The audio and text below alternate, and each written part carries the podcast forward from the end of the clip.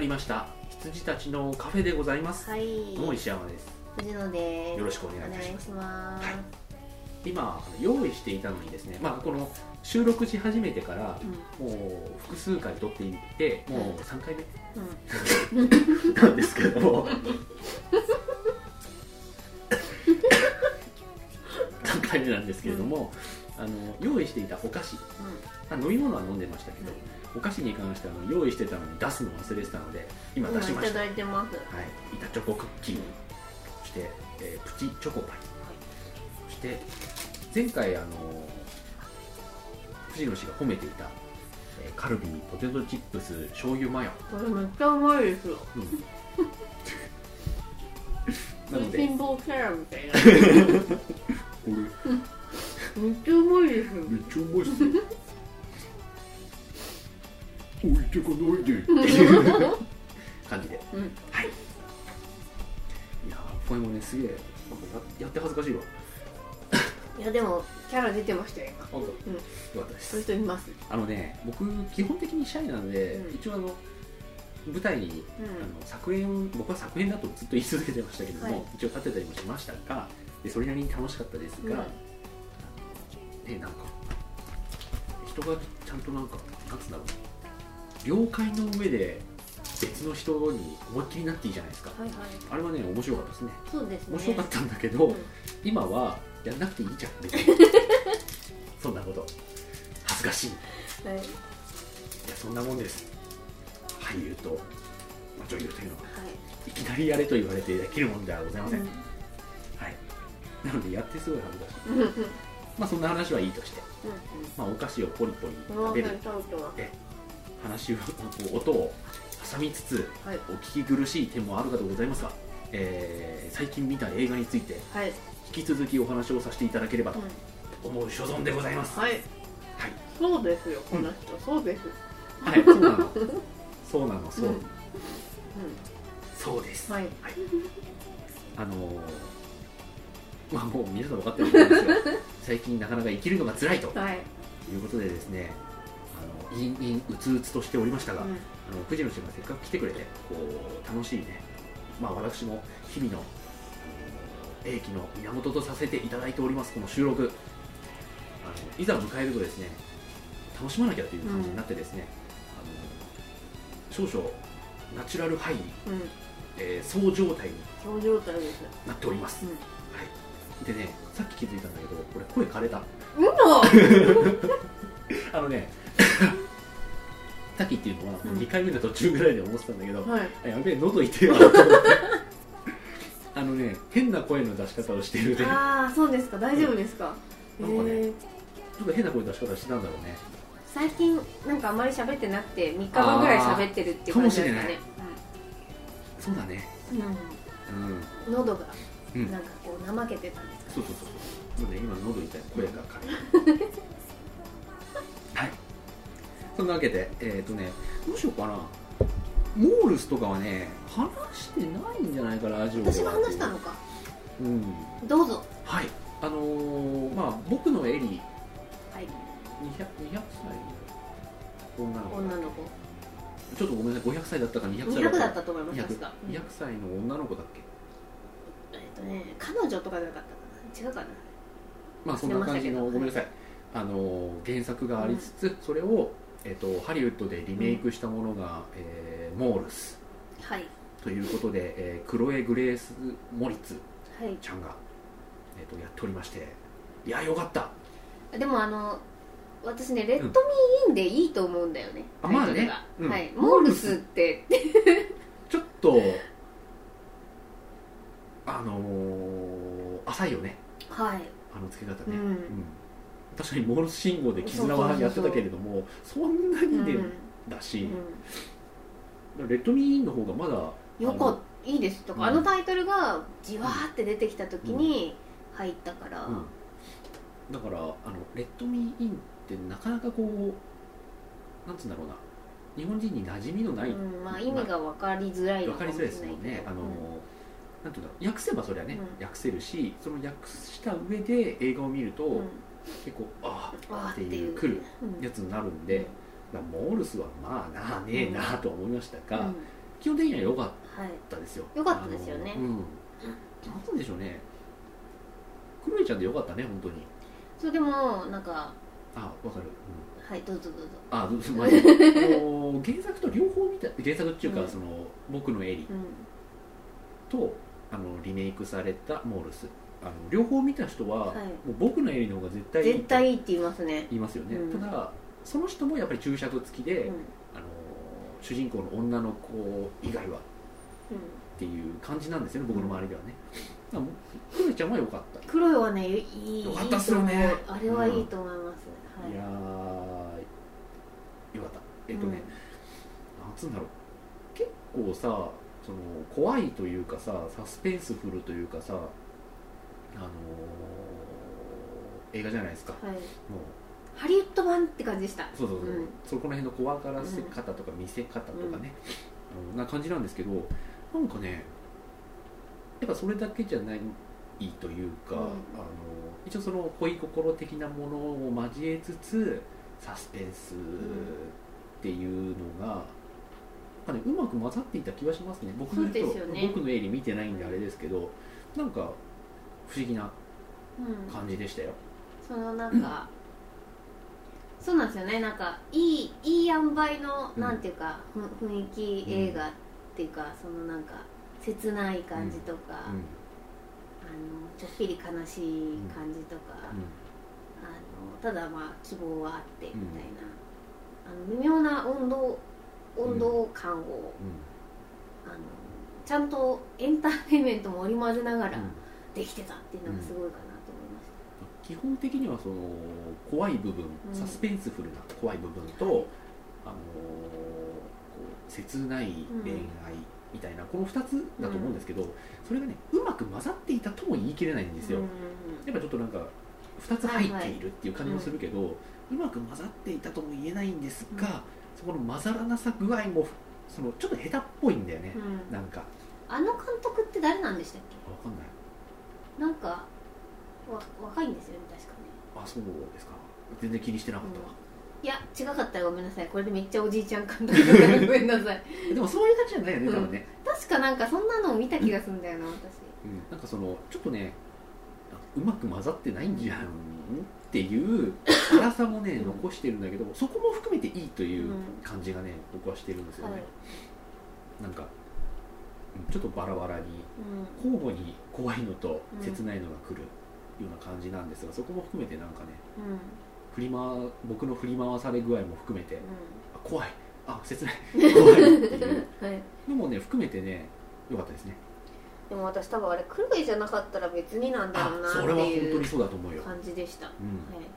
本当にそうだと思います、なんか作品としてよくできているというよりは、なんか私の中ではもう黒い映画って感じになってしまったので,、そうですね。はい、彼女じゃなかったらまた違ってたとう。んレッドミーインのシーンがね本当に良かったっす。あそこね、うん。はいはいはいはい、頑張る黒い。うん。あれは切ないね、うん。うん、切な怖いね。はい。だからあそこが本当に俺はクライマックスだと思ってるんで、そうでしたね、うん。だからそこがクライマックスだよと言っている、うん。あのレッドミーインというタイトルはなんだろういいなと思っているんですが、まあなんかレッドミー系のさ英語ってさ、日本人にうまくスッと入ってくる感じじゃないんだよね多分ね、なんか向こうの人だともうちょっとなんか多分、うん、感じ方があるんでしょうが、うん。はい。はい。まあ、そんな感じでモールス。うん。そしてロボジロボジー。ロボジーはもう言いましょうか。はい。どうした？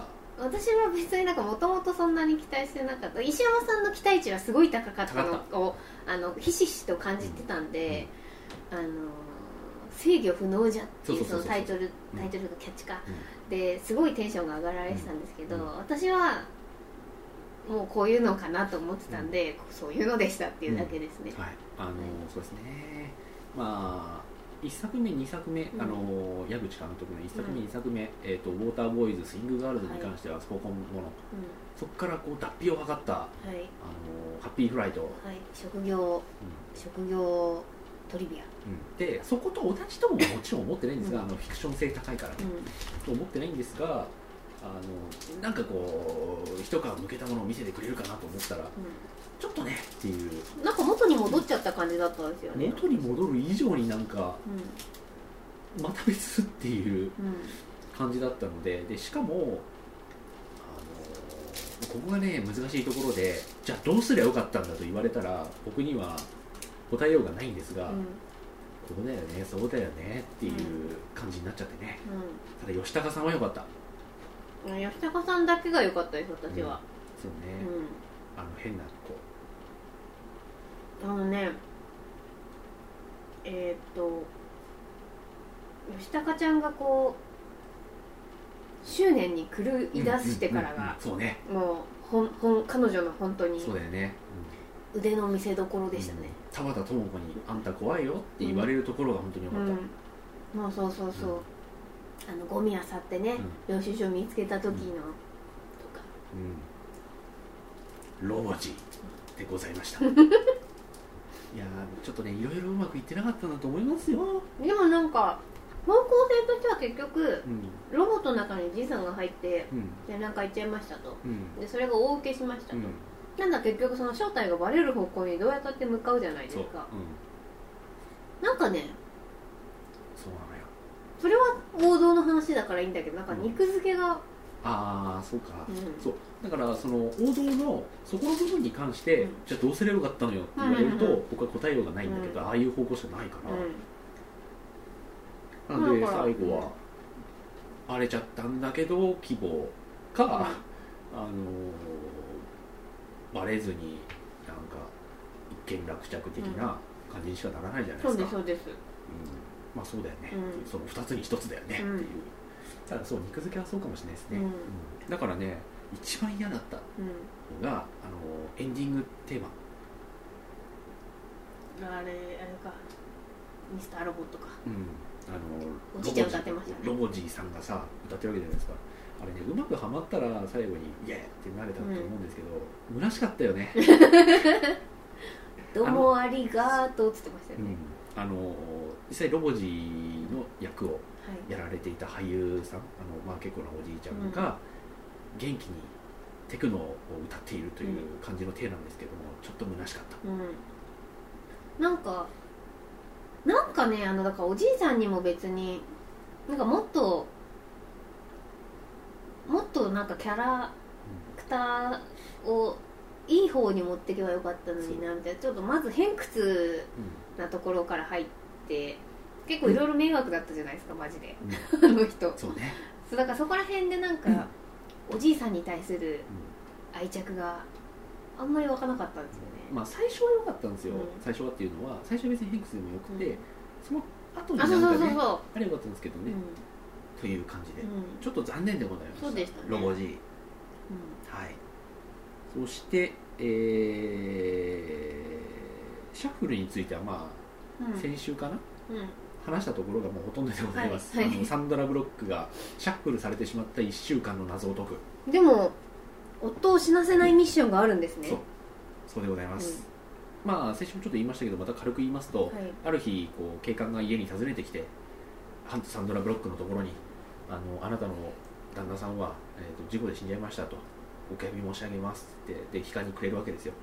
でそのまんまお母さんとかがね実家からこう来てくれてあんたが元気出しなさいよと私がいろいろやってあげるからと。まあひとまずもう今日は寝なさいと。でソファで寝ちゃうわけですよ。でパッと起きるとあのなぜか自分ベッドにいてあなんかベッドに移してくれたのかなみたいな感じでお母さんいるの？みたいな感じであの階下に降りるとその旦那さんが生きてそこにいると。出張先で死んだはずなのに。あ夢だったのかと。いう感じであよかったよかったってなるんですけれども次の日になると夫の葬式の日になってるんですよ、うんうん。あんた行かなきゃダメよと。要は2日前からつながってるっていう、そのお母さんに今日はいてあげるからあんた早く寝なさいっていうそこからなんかつながってるってなって、なんじゃこりゃってなる。というなんかその時空系ミステリーですな。へであシャッフルされてんだってなって、えうん。えっ、と自分会ったことない人が自分に対していろいろ言ってきたりとかしてあえー、何何何？あシャッフルされてんのかっていうふうになるんですけどそのなんかこのアリバイ的なやつをですね、はいあのこう組み立てて、うん。えっと、最初のあれが火曜日でで次に、えっと木曜日が来てで月曜日が来てで火曜日の時点で夫が死んだのが昨日だっつってたからみたいな、うん。いう感じでこうやると、はいはいはいはい。うん、そんなサンドラブロックでございました、へまあちょっとね落ち目にねえはいはい。なられた時に出たはいはいはい映画だったんですね。小さい映画だったと思うので、ツタヤで見たことがあるレベルですうん。私。なんか青いの。うん。青いやつ、はい。うん、まあなかなかっちゃなかなかですが。でもなんかツタヤのカードめっちゃ褒めてた気がすんな。なんか。いやどうでしょうねまあそはい。まあまあまあまあまあまあ。そうそういうのは小粒ですからねうん大体ね。はい。そしてここからです。怒涛の、まあ、先週も言いましたけれども。うつ映画。うつ映画。うつになった時に僕は社会派そして 長尺はい。に行く逃げるというのがですねちょっと判明しました、まあ、ザ・ファームアフュー・グッドメングッド・シェパードブッシュチェ28歳の革命チェ39歳別れの手紙ゼア・ウィル・ビー・ブラッドインサイダードラゴン・タトゥーの女。最後だけじゃないですか最後が映画館ですよね。あ最後映画館でございます、まあ、あとはハゲタカとかもなぜか見てるんですけどね。ハゲタカ面白いですよ。ハゲタカ面白かったね、はい。うん、あとワールド・オブ・ライズ、まあうん。これはちょっとアクション系よりそうですね。社会派というよりなんか2人の男の駆け引きかなという気もするので、あれですけれども。えっとねザ・ファームアフュー・グッドメンうん。トム・クルーズ。はい。トム・クルーズの社会派。はい。いやー特にアフュー・グッドメン良かったですね。いへうん。えよかった。良かった。はいこれはですねあのーあれなんですよ。先週も言いましたけれども、うん。あのーマネーボールとはい。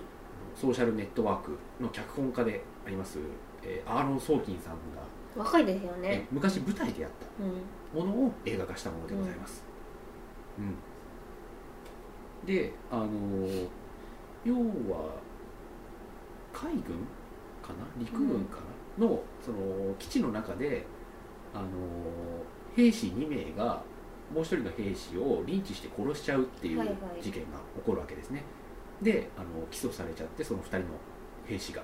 起訴されちゃってえっとその海軍の弁護士として、えートム・クルーズとあともう一人デミ・ムーアはい。が、えっと、起用されてあのいろいろこう守ろうとするんだけれどもなかなか敵の弁護士ケビン・ベーコンもベーコンベーコンしてて。だからなんかケビン・ベーコンに弁護士として勝てなそうな2人ですけど、うん。大丈夫ですか？ね そうなんですよ、うん。まあ、まだケビン・ベーコンもちょっと若い自分あ90年代初頭だと思うんだよね、多分ね。だからトム・クルーズも若かったですあ、よ、うん。うん。でトム・クルーズもねやる気ないんですよ最初。はいはいはいはい。それがね良いでございました、へうん、でねあとジャック・ニコルソンが、うん。その基地の総司令官通過、ーはいはでねこれがなかなかもう本当にいい演技でございました、うん。まあ、ちょっとあんまり出番ないんですけど、えはい。うん。いやあのねトム・クルーズがねトムトムしてるすげえいい場面があるんですよ。あのああなたこういうの好きよねっていうシーンがあって 若い頃からこういうシーン好きよねってはいいうはい。シーンがあって、はい。あのね証人すごい重要な証人を見つけられるわけですよ、うん。その当時そこにいた長官みたいな。であのーなんか両親の呵責があってもう勝てねえわ俺らっていうトム・クルーズのところに現れて、あの証言するよって言ってくれてえマジで？ってなってこれは勝てる。勝つる。ってなって、そしたらなんかね心変わりして証人がは自殺しちゃうんですよ。あはいはい。で自殺したって聞いてトム・クルーズはだええー、ってなってもう酒に溺れちゃって、はい。あのーその小さい事務所を構えてて、もう一人デミ・ムーアともう一人男の人？はい。がその昔からのあのトム・クルーズの連れみたいなうん。男の人がいて、その二人が待ってるのにヘベレケでかもう帰ってきてでいやもうダメだわとかその時にあのデミ・ムーアもその男の同僚も、いや諦めんなよみたいな感じで返すんだけどトム・クルーズが逆ギレして、うん。あのなんだろうどうしちゃいいって言うんだみたいな。いやもう最後の手段だジャック・ニコルソン。その総司令官連れてきて、あいつにそのリンチが日常的に行われていたという証言をさせようって言うんですよ、でそんなの言うはずないだろっつって言うはずないどころかあの上上司上官。あの人たちも海軍の中の弁護士さんだから、あのそんなの言うわけないだろっつって。でいきなり一人であのクイズ番組の司会者風に話し始めて、うん。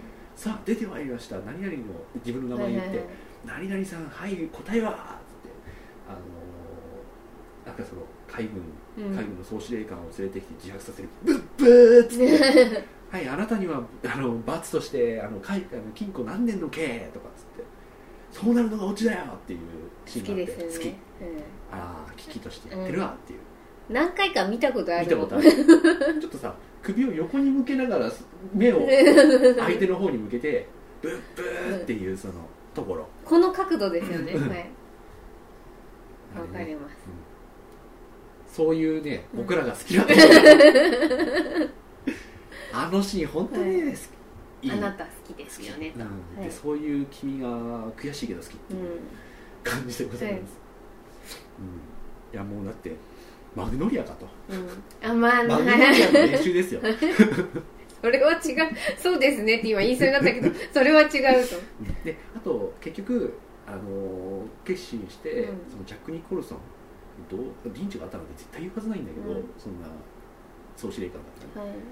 なんだけどそれと連れ出してそこで僕はいやあのジャック・ニコルソンに証言なんとかさせる決意してラスト法廷に行くんですけど、うんはい。そこのねやり取りすごかったっすわ、へえうん、見た方がいい。今見ても全然いいと思うあ本当ですか、うん。アフィール・グッドメンです。はい。あんまりいい人はいないというね、はいはいはいははい。い、意味だと思います。い合ってるよね、ううん。んフィール・グッドメンあんまりいい人いない。はい。そうですね、はいちょっとのいい人とかね、うんそうだよね、うん、あんまりいい人いないの方なのかな。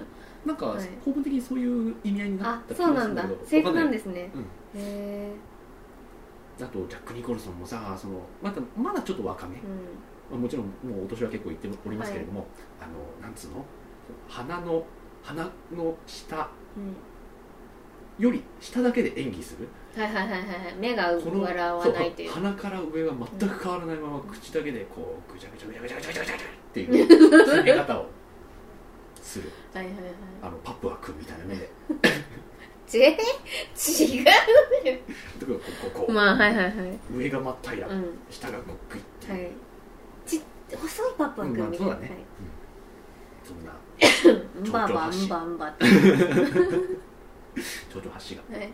入れてしかもケビン・ベーコンのケビン・ベーコンが基本的には相手のう弁護士んはい。だから、あのちょこちょこちょこちょこと花を添えるというね、はい。基本的にはトム・クルーズとケビン・ベーコンのやり取りなんで、はい。花を添えるというね、うん。いい見応えのある会話劇でございました、うーん。よかったでございます。はい。そして、えーまあ、グッド・シェパードはどうでもいいやおおブッシュ？ブッシュ知ってる？知ってますけど見てないです。私多分そこの社会派全部見てないです。あ本当に？うん。あのまあ知ってるかどうかっていうあのーブッシュはオリバー・ストーン。はい。監督の、ん。その一つ前の大統領かな？はい。ジョージ・ W・ ブッシュさんの方、あのお父さんがはい。2代前の,、あのブッシュ大統領をクリントン大統領をブッシュ。大統領の方の。半生はいを描いたというね、あのやつなんですけどあのねこれね売り方がまたちょっとおかしくてほあの映画自体は比較的シリアスな話なんですよ、うはい。あの本当にあの歴代大統領中最も、うん。あのなんだろう不支持率不支持率、不支持しませんっていう率が高かったという史上最低の大統領とうん。言われてるらしいんですが、と言われた男ジョージ・ W・ ブッシュの半生っていうのを結構ねちゃんとやってて、はい。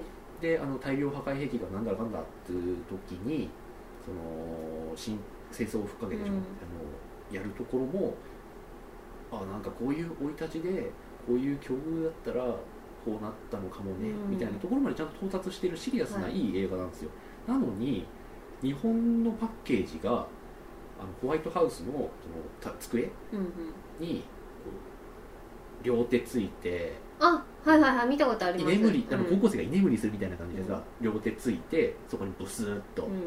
かふてくされたような顔を乗っけている、うん。そのブッシュさん。ブッシュさんというかその俳優の人、はい。で上に「ブッシュ」って書いてあってそこのキャッチコピーにうん「僕だって世界をチェンジしたいのに」って書いてあるんですよ。はい。コメディじゃないですか なのに見てみるとかなりシリアス、はいはいはいはい。うん。じゃああれかオバマの頃出たのか？そしたら。あそうねそうねは。そうね、はいはいはい。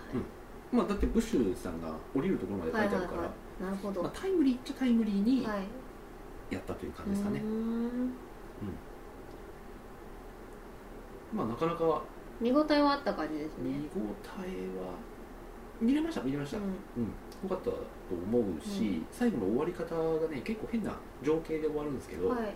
あれもねなかなかあここうまいなって思った。へえなんか人物を追っかけてると終わりって結局なんていうかこうふわっと終わるじゃないですか、うんうん何にしても、うん。だからそこはねそこはうまいと。うん、オリバー・ストーン。うーん。まあこれ別に見ないと思うので、はい。あの言っちゃいますと、うんあのそのブッシュさんは野球すげえ好きはいでしたよね、うん。はい。で、あのーオーナーにもなりたいよとかって言ってうん。言ってたらしいんですけどなんかその時々そのし心象描写が入るんですよ、誰もいないスタジアムにそのブッシュさんが歩いてきてなんかこう演説して誰もいないのに歓声は聞こえてすごい満面の笑顔っていう、そのなんか自分の虚栄心みたいなものをそのブッシュさんの虚栄心を表す心象風景うんうんだと思うんですけどなんかそういうシーンがちょちょちょちょって挟まるんですよね、であのそこで本音言ってみんながわーって言ってくれるっていう心象風景が入ってで最後にもそれがうん。それで終わるんですけど、うん。結局そのわーって言ってその後にカキンって音がしてで自分がミットあのグローブ持ってて、うん。でパパンってやってからあのフライを取る感じでわーって空を見上げながらこう後ろにどんどんどんどんこう下がっていくんですよ。で下がってった時にカメラが少しズームすると、う顔が「よし可愛いっていう笑顔から、はいあれ？ボールどこ行った？って顔になってキョロキョロし始めるんですよ、そこで終わる。へえあそれ面白いですね。面白いなと思って、でその前もやっぱそういうなんか暗示っぽい、うん。あのー実際の史実っていうかその物語の中でもなんかそんな感じになってるんですよ、なんかねうまいなと思って、うんへえうん、いう感じでございました。はい。はい。そしてチェ。チェはなんかその当時私すごい見たかったんですけど映画が終わっちゃったらもう全然見る気なくなっちゃいましたいやー2時間17分と2時間19分のうん。前後編、えっと何でしたっけ？監督の名前。うんえっ、ー、とね忘れました。あの人。モリキンが嫌いな人。エリン・ブロコビッチの人。顔は出てくるのに名前が出てこないな。あのね。手ぶれかあのオーシャンズイレブンとかの人。なんだっけな。はいどうぞどうぞ、はい。まああの人のチェゲバラに関するその反省を前後編でやったやつなんですけどいや結構本当に渋かったっすね、そうですよね、うん、ずっと渋かった、うんあのやっぱねそこら辺に関してある程度知識がある人でないと、まあ、僕もあんまり知識があるとはねそのうんキューバ革命について知識がある方ではないのでちょっとついていけなかった部分もある。うんうん今誰と誰が戦ってるチェゲバラは何をしようとしてるのかすらわからないっていうね。スティーブン。ソダーバーグ。はい。ソダーバーグ監督の。うんもう手ぶれでししてましたね。うんはい。手ぶれてましたよ。手ぶれてましたか。うん。そして「There Will Be Blood」らはい。あのー石油をなんていうんだろうな掘り当ててそれで人財産当てて、で各地のこう石油が出そうな土地を買い取ってビジネスをしているという主人公。誰でしたっなんだっけ？忘れちゃった名前。であのーその人がこうもうどんどん欲望にまみれていくわけですね。でその欲望にまみれた様子が油田から吹き上げるこの石油けはい。が、まあ、真っ黒じゃないですか、はい。はいあれのごとくこう欲望をどんどん出して破滅していく様を。ポール・トーマス・アンダーソンが。えポール・トーマス・アンダーソン？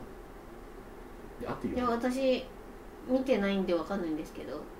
ポール・アンダーソンってさ、はい。2人いるじゃん。あのあトーマストーマスの方。トーマスなんだよね、はい。うん。あぶよかったよかったトブトーマえ？ポール WS アンダーソンか。ダメな方は、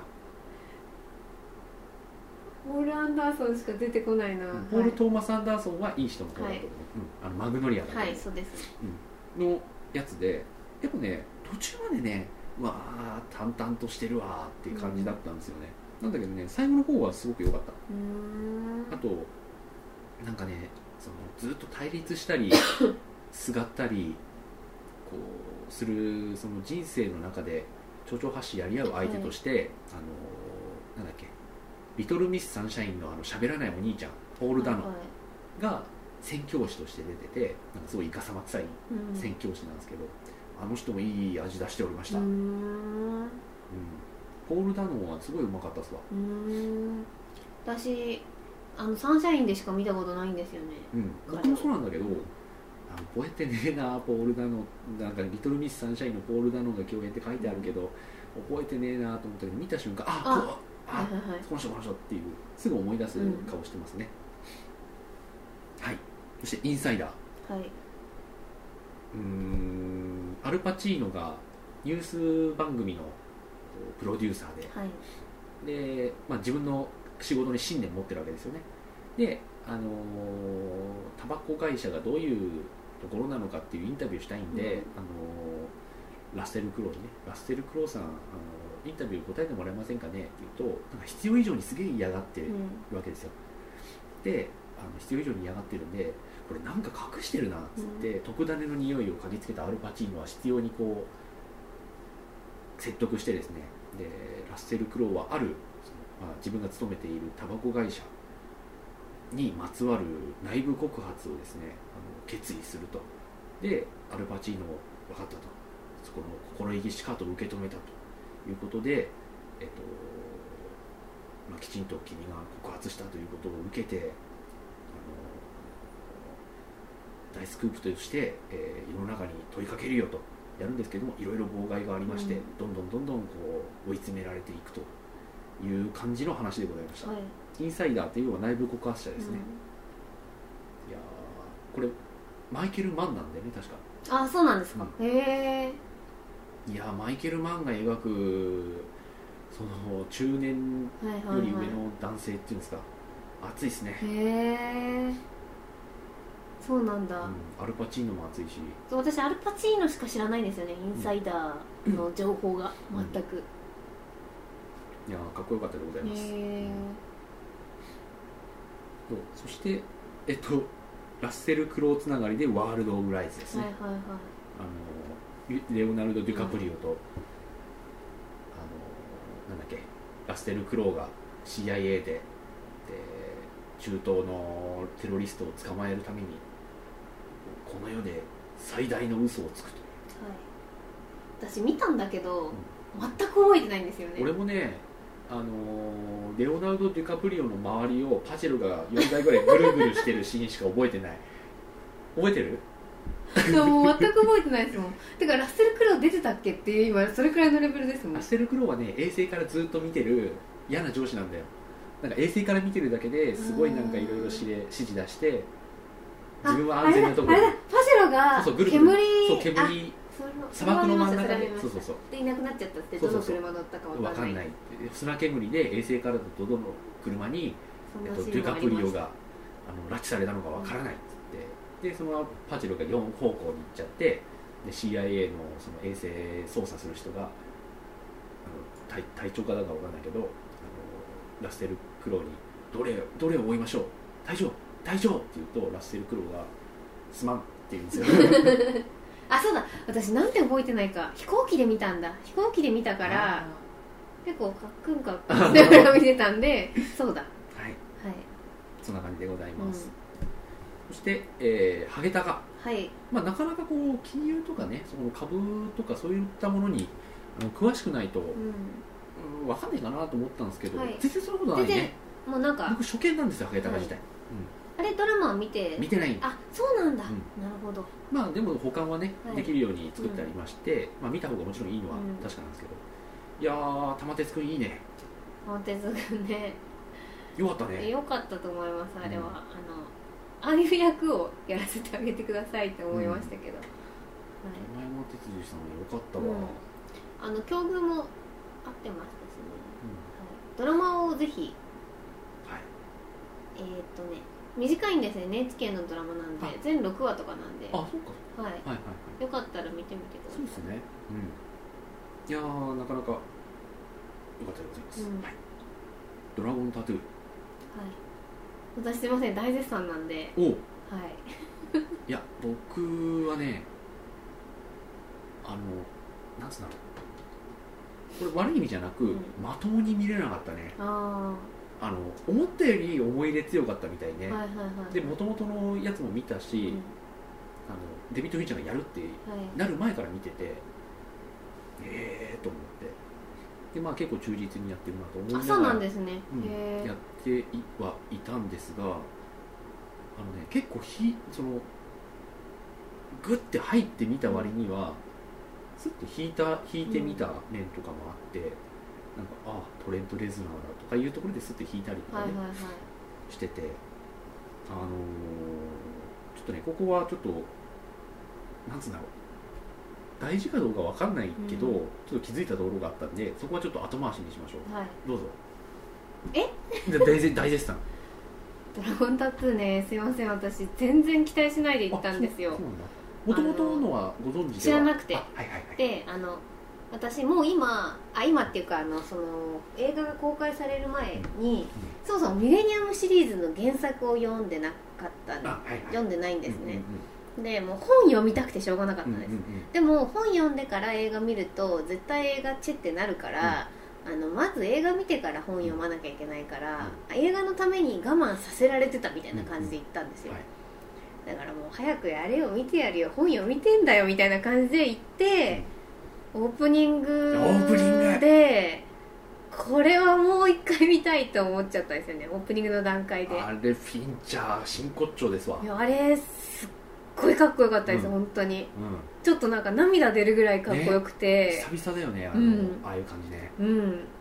あのオープニングで本当にもう頭を殴られたみたいな、うん。なんかバカかお前って言われてもう本当すいませんでしたってなって、もう意意を正してうん。見始めてっていう感じだったんで入り口がすごい良かったと思います、もう期待して期待してじゃなかったので、うん。でそもそも私全く知らなくてミレニアムシリーズうん。をで今でこそえー、と TSUTAYA とかにいたあのスウェーデン版ですかね、はいはい。のあのパッケージとかを見たりしちゃったんでもう分かりますけど、うん。なんかそのドラゴンタトゥーの女が仲間と思ってなかったんですよ。ああそっから。そう。だからか彼女が犯人とか敵とかで、そのミカエル役、ミカエルが、あの戦うのかなと思ってたんで、あ何仲間なのからは始まってしまったので、すごいテンション上がっちゃったんですよ、うん。あの。ああいいですね。すいません、いいですね、うん。はい、だからあのファーストインプレッションです、うん。本当にもう何も知らずに見たんだ、うん。いいっすね。はい。それでもう大絶賛です、うん。あのああいうなんていうかもう天才ハッカーで、ただエキセントリックうん。なところがうん。あると、うん。でそれが初め敵だと思ってたんですげえ怖いじゃんとか思ってたんですけど、仲間だって思った瞬間超心強いじゃんってなっちゃって、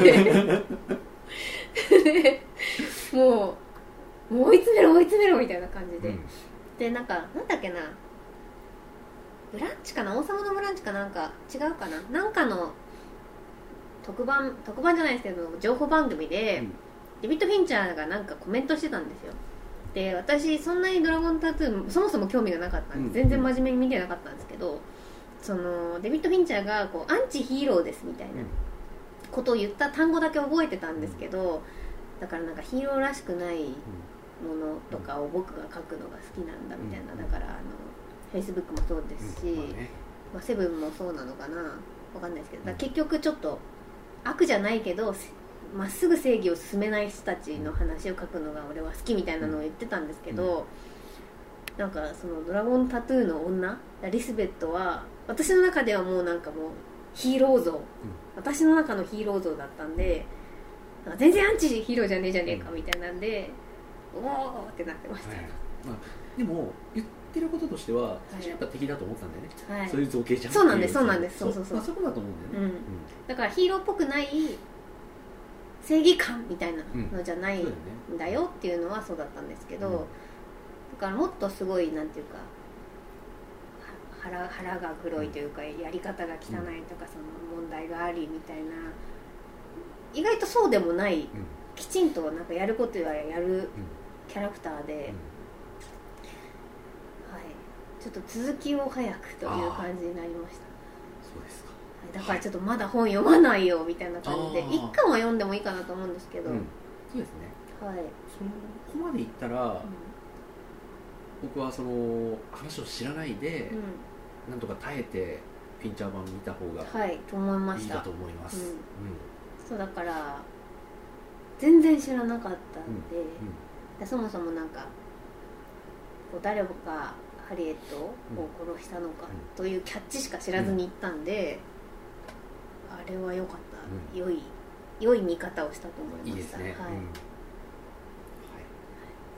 いやあのーそういう意味で言うとですね僕もああいう映画だと思ってそのスウェーデン版を見ていなくて、僕はその体験ちょっと違うけど、はい。スウェーデン版の時にしてるんですあよなるほど俺ミシあのイーオンフラックス的なやつだと思っててさ あのポスターそうじゃん。そのスウェーデン版の。方、はい。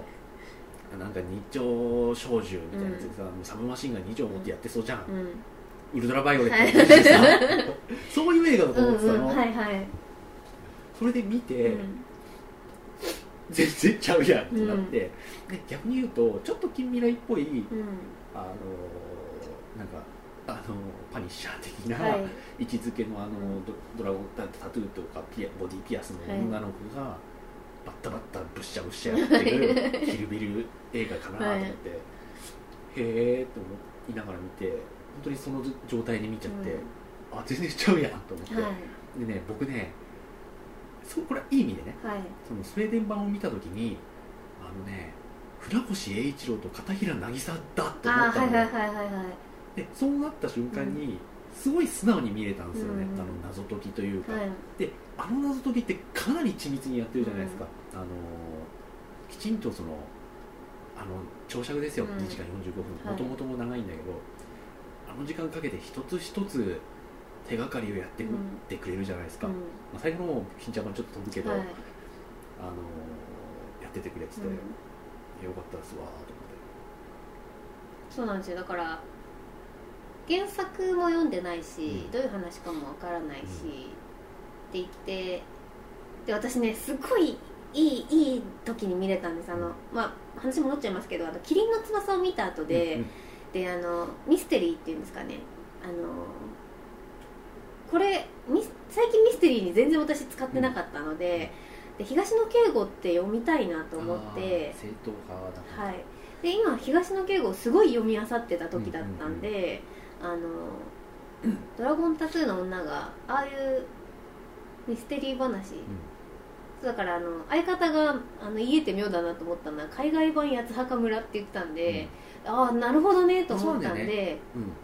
だからそうそういうのを見たい時期に見れたのは良かったと思いました、僕はね本当にあれは、まあ、ちょっとグロいけど、ちょっとグロい高品質な火曜サスペンス劇場、そうでしたね、うん。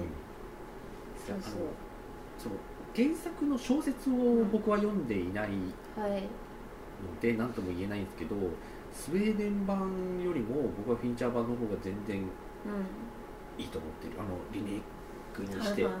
はい。リメイクがあんまり褒められることってないですけど、うん。あの基本的にはフィンチャー版さすがだねと思うし、ただあのね続編もやるんだよねっていう話をなんかやるのかなみたいな話をしてたじゃないですか、三部作とは言っていたんでね、うん、であの終わり見ればもう一目一目瞭然次やるつもりだっていうのがあるし、あそういうことなんですね。そういう終わりなんですか？そうですあけ基本的にさなんかくまあちょっとネタバレになってしまうかもしれませんが、くっつくかなでもそうよねって感じで、スパッて終わるじゃないですか、はい。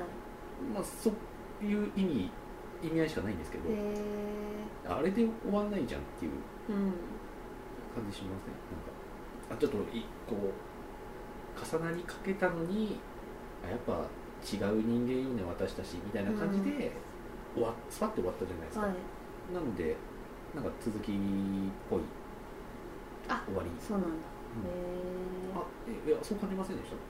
えいや私ねミレニアムシリーズを全く知らないのですがあリスベットは出続けるんですか？出続けます。あそうなんだ、うへえまあこんぐらい言っていいと思うんですけど、はいはい。あいやいや全然いいですいいです。はい。うんあのいいところでもちろん取りますんで基本的にはあのなんだっけミカエルとはい。リスベットが主人公出続けます、へえあの二人のコンビでやり続けます。あすごいいいですねそれ、なんですがえっとねテンション上がってきた。今回は二人がこうなんかねいろいろないきさつで出会ってはい。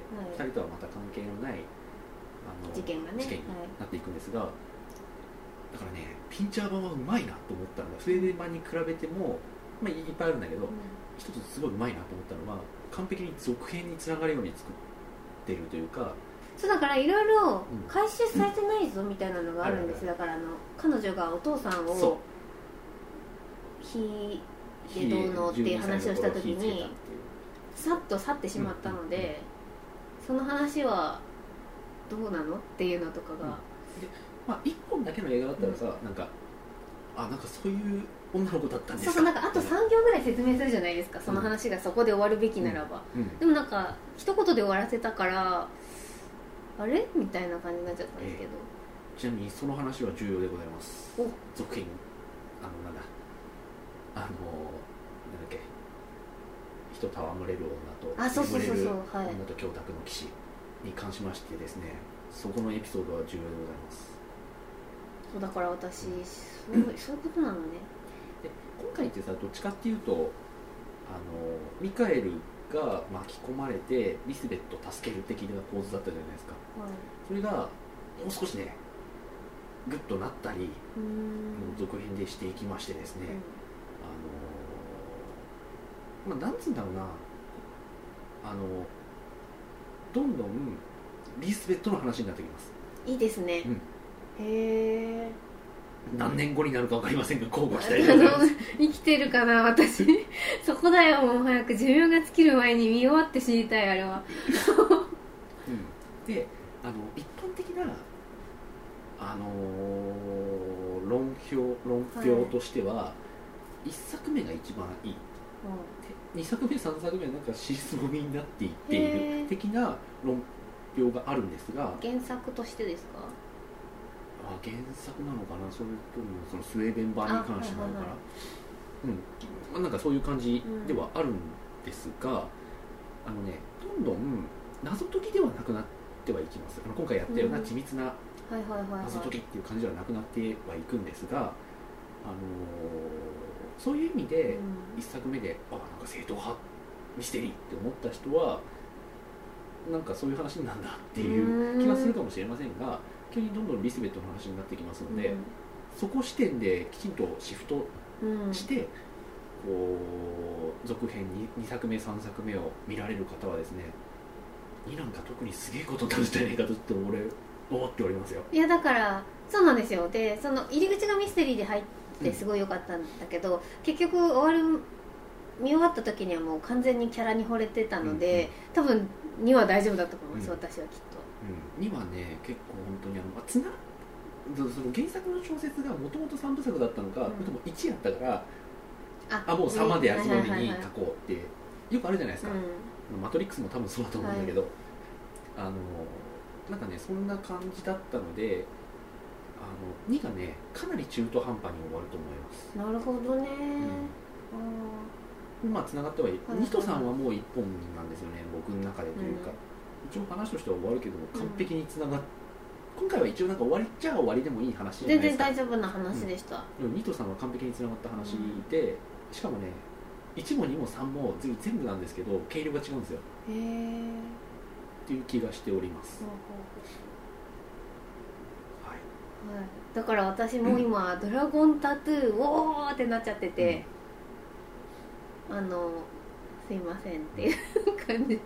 大絶賛です。全然期待してなくてすいませんでしたっていうまあ、感先ほどもじ、おっしゃってましたけれどもあのオープニングがどういうものがありましたあれびっくりしましたもう本当に。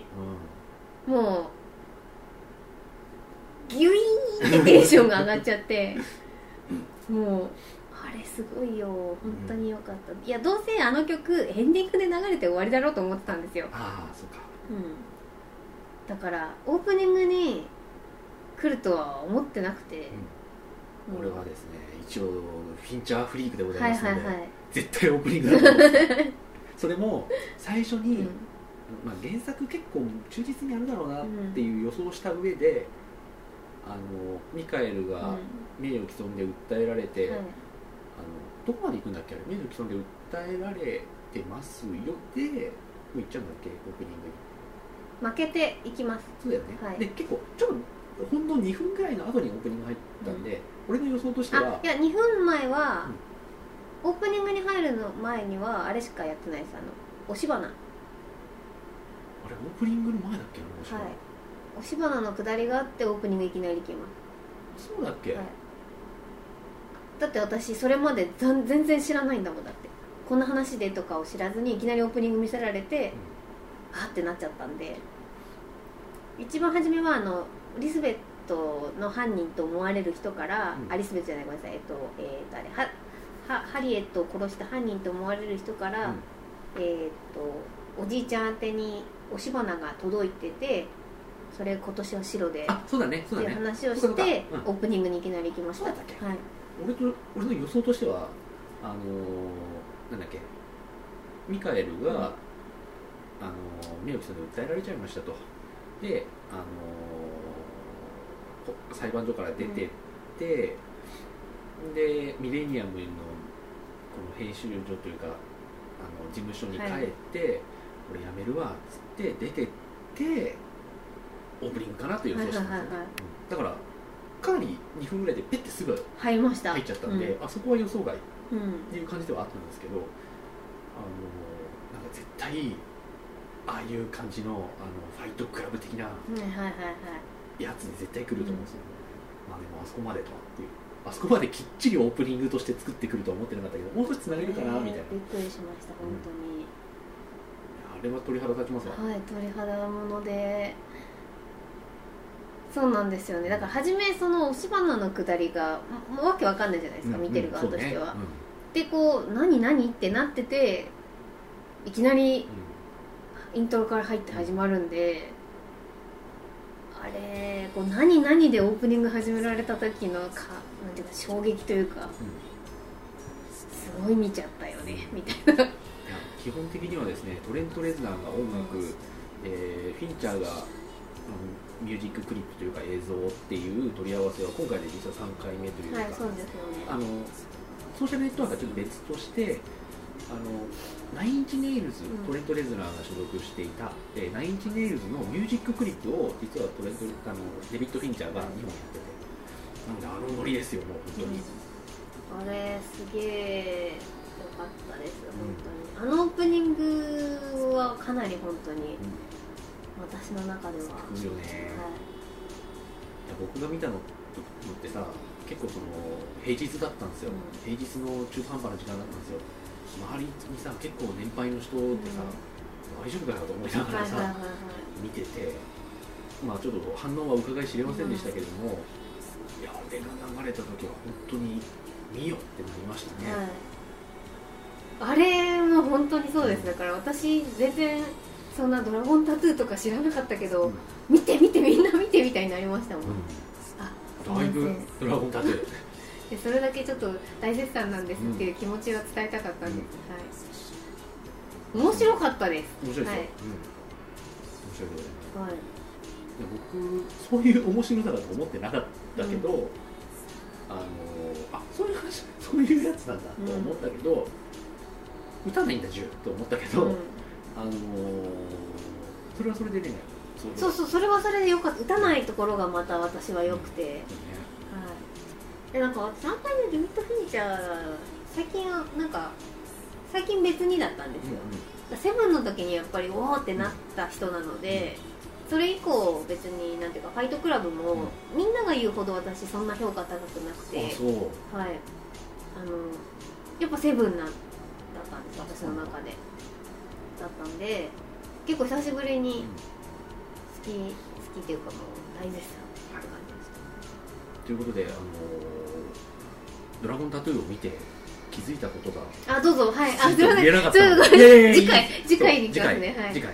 まだちょっとドラゴンタトゥーの話いいですね、うん、はい、じゃあしましょう、はい、次回。次回。